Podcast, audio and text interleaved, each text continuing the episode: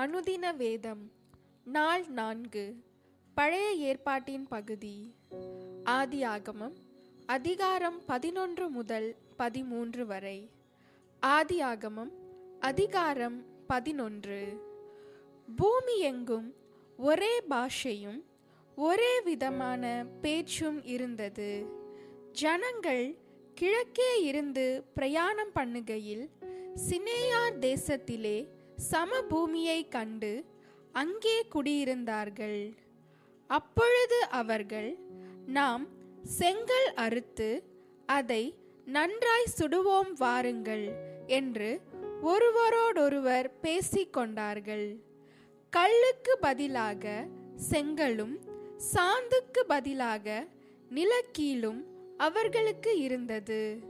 பின்னும் அவர்கள் நாம் பூமியின் மீதெங்கும் சிதறி போகாதபடிக்கு நமக்கு ஒரு நகரத்தையும் வானத்தை அளாவும் சிகரமுள்ள ஒரு கோபுரத்தையும் கட்டி நமக்கு பேர் உண்டாக பண்ணுவோம் வாருங்கள் என்று சொல்லிக் கொண்டார்கள்.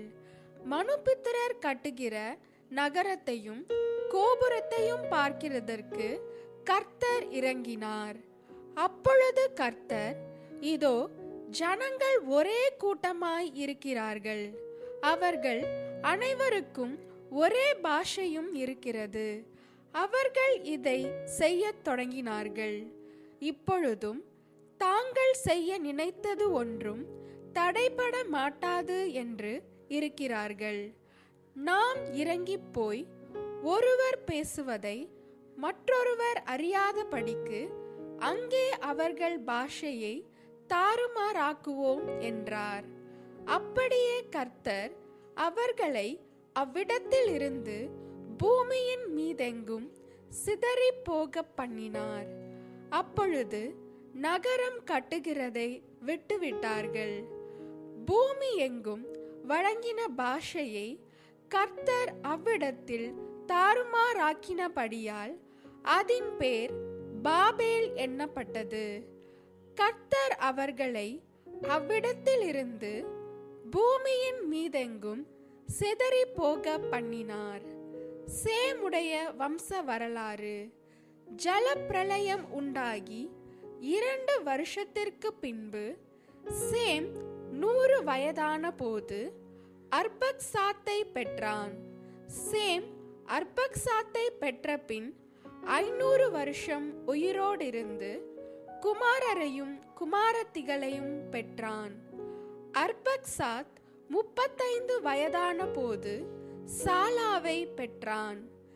சாலாவை பெற்ற பின் அர்பக்சாத் நாநூற்று மூன்று வருஷம் உயிரோடிருந்து குமாரரையும் குமாரத்திகளையும் பெற்றான்.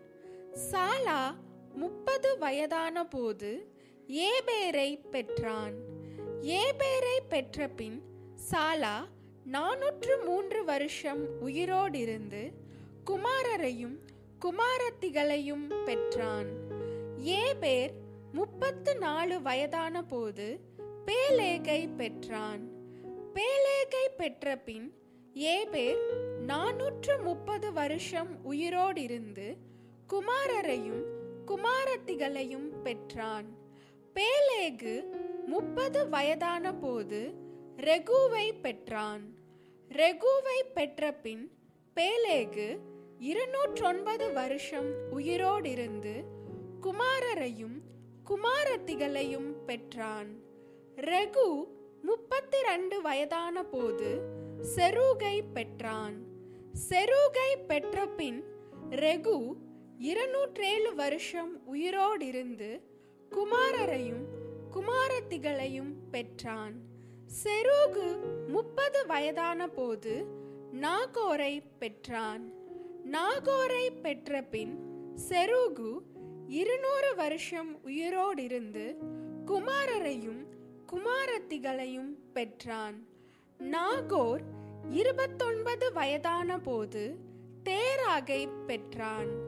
தேராகை பெற்ற பின் நாகோர் நூற்று பத்தொன்பது வருஷம் உயிரோடிருந்து குமாரரையும் குமாரத்திகளையும் பெற்றான். தேராகு எழுபது வயதான போது ஆபிராம் நாகோர் ஆரான் என்பவர்களை பெற்றான். தேராகுடைய வம்ச வரலாறு. தேராகு ஆபிராம் நாகோர் ஆரான் என்பவர்களை பெற்றான். ஆரான் லோத்தை பெற்றான். ஆரான் தன் ஜன்ம பூமியாகிய ஊர் என்கிற கல்தேயர் தேசத்து பட்டணத்திலே தன் தகப்பனாகிய தேராகு மறிக்கும் முன்னே மறித்தான் ஆபிராமும் நாகோரும் தங்களுக்கு பெண் கொண்டார்கள். ஆபிராமுடைய மனைவிக்கு சாராய் என்று பேர். நாகோருடைய மனைவிக்கு மில்கால் என்று பேர். இவள் ஆரானுடைய குமாரத்தி. அந்த ஆரான் மில்காலுக்கும் இஸ்காலுக்கும் தகப்பன். சாராய்க்கு பிள்ளை இல்லை மலடியாயிருந்தாள். தேராகு தன் குமாரனாகிய ஆபிராமையும் ஆரானுடைய குமாரனும் தன் பேரனுமாயிருந்த லோத்தையும் தன் குமாரன் ஆபிராமுடைய மனைவியாகிய தன் மருமகள் சாராயையும் அழைத்து கொண்டு அவர்களுடனே ஊர் என்கிற கல்தேயருடைய பட்டணத்தை விட்டு கானான் தேசத்துக்கு போக புறப்பட்டான். அவர்கள் ஆரான் மட்டும் வந்தபோது அங்கே இருந்து விட்டார்கள். தேராகுடைய ஆயுசு நாட்கள் இருநூற்றைந்து வருஷம். தேராகு ஆரானிலே மறித்தான் ஆதியாகமம் அதிகாரம் பன்னிரண்டு. கர்த்தர் ஆபிராமை நோக்கி நீ உன் தேசத்தையும் உன் இனத்தையும் உன் தகப்பனுடைய வீட்டையும் விட்டு புறப்பட்டு நான் உனக்கு காண்பிக்கும் தேசத்துக்கு போ. நான் உன்னை பெரிய ஜாதியாக்கி உன்னை ஆசீர்வதித்து உன் பேரை பெருமைப்படுத்துவேன். நீ ஆசீர்வாதமாயிருப்பாய். உன்னை ஆசீர்வதிக்கிறவர்களை ஆசீர்வதிப்பேன். உன்னை சபிக்கிறவனை சபிப்பேன். பூமியில் உள்ள வம்சங்கள் எல்லாம் உனக்குள் ஆசீர்வதிக்கப்படும் என்றார். கர்த்தர் ஆபிராமுக்கு சொன்னபடியே அவன் புறப்பட்டு போனான். லோத்தும் அவனோடே கூட போனான். ஆபிராம் ஆரானை விட்டு புறப்பட்ட போது எழுபத்தைந்து வயதுள்ளவனாயிருந்தான். ஆபிராம் தன் மனைவியாகிய சாராயையும் தன் சகோதரனுடைய குமாரனாகிய லோத்தையும் தாங்கள் சம்பாதித்திருந்த தங்கள் சம்பத்தெல்லாவற்றையும் ஆரானிலே சவதரித்த ஜனங்களையும் கூட்டிக் கொண்டு அவர்கள் கானான் தேசத்துக்கு புறப்பட்டு போய் கானான் தேசத்தில் சேர்ந்தார்கள். ஆபிராம் அந்த தேசத்தில் சுற்றித் திரிந்து சீகேம் என்னும் இடத்துக்கு சமீபமான மோரே என்னும் சமபூமி மட்டும் வந்தான். அக்காலத்திலே கானானியர் அத்தேசத்தில் இருந்தார்கள். கர்த்தர் ஆபிராமுக்கு தரிசனமாகி உன் சந்ததிக்கு இந்த தேசத்தை கொடுப்பேன் என்றார். அப்பொழுது அவன் தனக்கு தரிசனமான கர்த்தருக்கு அங்கே ஒரு பலிபீடத்தை கட்டினான். பின்பு அவன் அவ்விடம் விட்டு பெயர்ந்து பெத்தேலுக்கு கிழக்கே இருக்கும் மலைக்கு போய் பெத்தேல் தனக்கு மேற்காகவும் ஆயி கிழக்காகவும் இருக்க கூடாரம் போட்டு அங்கே கர்த்தருக்கு ஒரு பழிபீடத்தை கட்டி கர்த்தருடைய நாமத்தை தொழுது கொண்டான். அதன்பின் ஆபிராம் புறப்பட்டு தெற்கே பிரயாணம் பண்ணிக்கொண்டு போனான். அத்தேசத்திலே பஞ்சம் உண்டாயிற்று. தேசத்திலே பஞ்சம் கொடிதாயிருந்தபடியால் ஆபிராம் எகிப்து தேசத்திலே தங்கும்படி அவ்விடத்துக்கு போனான். அவன் எகிப்துக்கு சமீபமாய் வந்தபோது தன் மனைவி சாராயை பார்த்து நீ பார்வைக்கு அழகுள்ள ஸ்திரீ என்று அறிவேன். எகிப்தியர் உன்னை காணும்போது இவள் அவனுடைய மனைவி என்று சொல்லி என்னை கொன்று போட்டு உன்னை உயிரோடே வைப்பார்கள். ஆகையால் உன் நிமித்தம் எனக்கு நன்மை உண்டாகும் படிக்கும். உன்னாலே என் உயிர் பிழைக்கும் படிக்கும். நீ உன்னை என் சகோதரி என்று சொல் என்றான். ஆபிராம் எகிப்திலே வந்தபோது எகிப்தியர் அந்த ஸ்திரீயை மிகுந்த அழகுள்ளவள் என்று கண்டார்கள். பார்வோனுடைய பிரபுக்களும் அவளை கண்டு பார்வோனுக்கு முன்பாக அவளை புகழ்ந்தார்கள். அப்பொழுது அந்த ஸ்திரீ பார்வோனுடைய அரமனைக்கு கொண்டு போகப்பட்டாள். அவள் நிமித்தம் அவன் ஆபிராமுக்கு தயை பாராட்டினான். அவனுக்கு ஆடு மாடுகளும் கழுதைகளும் வேலைக்காரரும் வேலைக்காரிகளும் கோழிகை கழுதைகளும் ஒட்டகங்களும் கிடைத்தது. ஆபிராமுடைய மனைவியாகிய சாராயின் நிமித்தம் கர்த்தர் பார்வோனையும் அவன் வீட்டாரையும் மகா வாதைகளால் வாதித்தார். அப்பொழுது பார்வோன் ஆபிராமை அழைத்து நீ எனக்கு ஏன் இப்படி செய்தாய்? இவள் உன் மனைவி என்று நீ எனக்கு அறிவியாமற் போனதென்ன? இவளை உன் சகோதரி என்று நீ சொல்ல வேண்டுவது என்ன? இவளை நான் எனக்கு மனைவியாக கொண்டிருப்பேனே. இதோ உன் மனைவி இவளை அழைத்து கொண்டு போ என்று சொன்னான். பார்வோன் அவனை குறித்து தன் மனுஷருக்கு கட்டளை கொடுத்தான். அவர்கள் அவனையும் அவன் மனைவியையும் அவனுக்கு உண்டான எல்லாவற்றையும் அனுப்பிவிட்டார்கள். ஆதியாகமம் அதிகாரம் பதிமூன்று.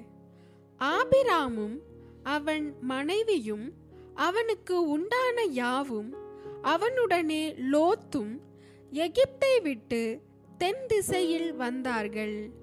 ஆபிராம் மிருக ஜீவன்களும் வெள்ளியும் பொன்னுமான ஆஸ்திகளை உடைய சீமானாயிருந்தான்.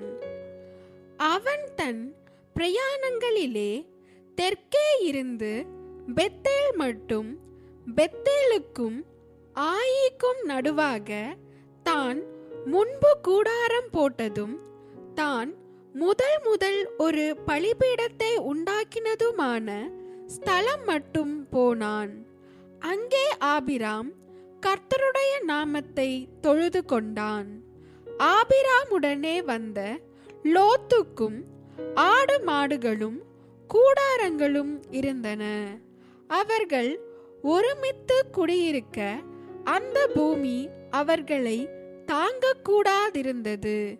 அவர்களுடைய ஆஸ்தி மிகுதியாயிருந்தபடியால் அவர்கள் ஒருமித்து வாசம் பண்ண ஏதுவில்லாமற் போயிற்று. ஆபிராமுடைய மந்தை மேய்ப்பருக்கும் லோத்துடைய மந்தை மேய்ப்பருக்கும் வாக்குவாதம் உண்டாயிற்று.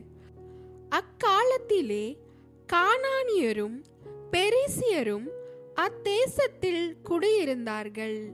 ஆபிராம் லோத்தை நோக்கி எனக்கும் உனக்கும் என் மேய்ப்பருக்கும் உன் மேய்ப்பருக்கும் வாக்குவாதம் வேண்டாம்.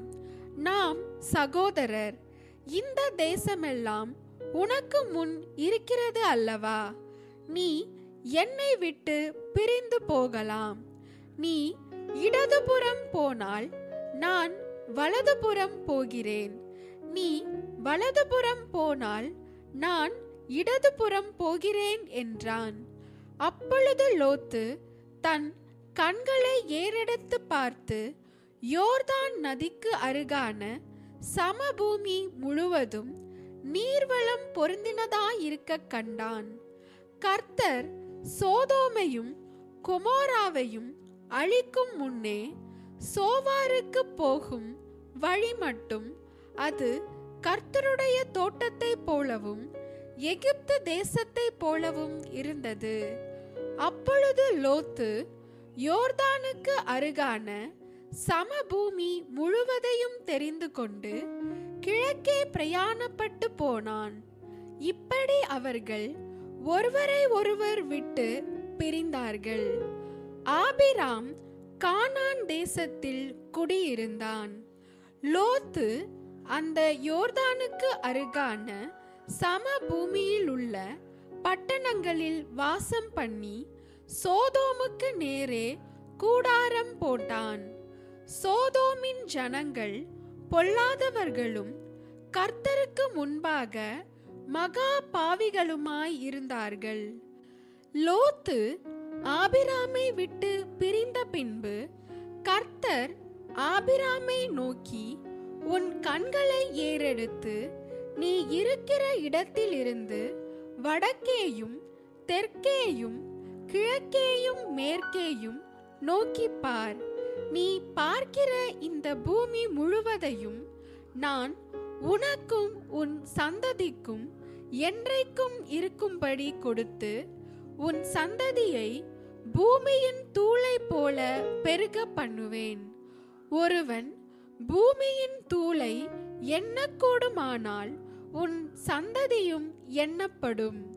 நீ எழுந்து தேசத்தின் நீளமும் அகலமும் எம்மட்டோ அம்மட்டும் நடந்து திரி.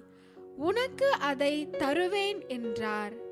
அப்பொழுது ஆபிராம் கூடாரத்தை பெயர்த்து கொண்டு போய் எபிரோனில் இருக்கும் மம்ரேயின் சமபூமியில் சேர்ந்து குடியிருந்து அங்கே கர்த்தருக்கு ஒரு பலிபீடத்தை கட்டினான்.